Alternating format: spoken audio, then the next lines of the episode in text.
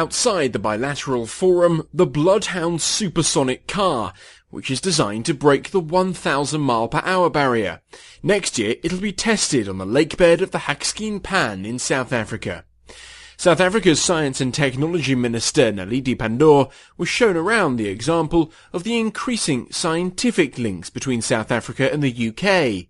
At the bilateral forum in London, security challenges, foreign policy, and the economy were also on the table, as the Minister of International Relations, Maite Nkoana Mashabane, met with her counterpart. Focusing on strong bilateral uh, political relations, strengthening bilateral uh, economic investment and trade, and taking full advantage and continuation in a positive sense of the social cultural linkages uh, between our two countries.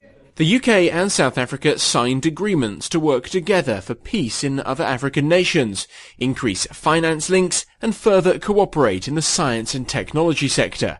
Philip Hammond is the UK Foreign Secretary. Really very positive discussion, an opportunity to review what is a very deep uh, and broad relationship um, and to talk about the ways in which we can take it forward over the coming years to strengthen it and to deepen it still further. Ministers did acknowledge that the target to double bilateral trade from 2009 to 2015 has been missed, promising to increase efforts to expand trade and investment. From security threats to science innovation, South Africa's links with the UK are varied. The bilateral forum is key to ensuring South Africa remains a prominent partner. Dan Whitehead, SABC News in London.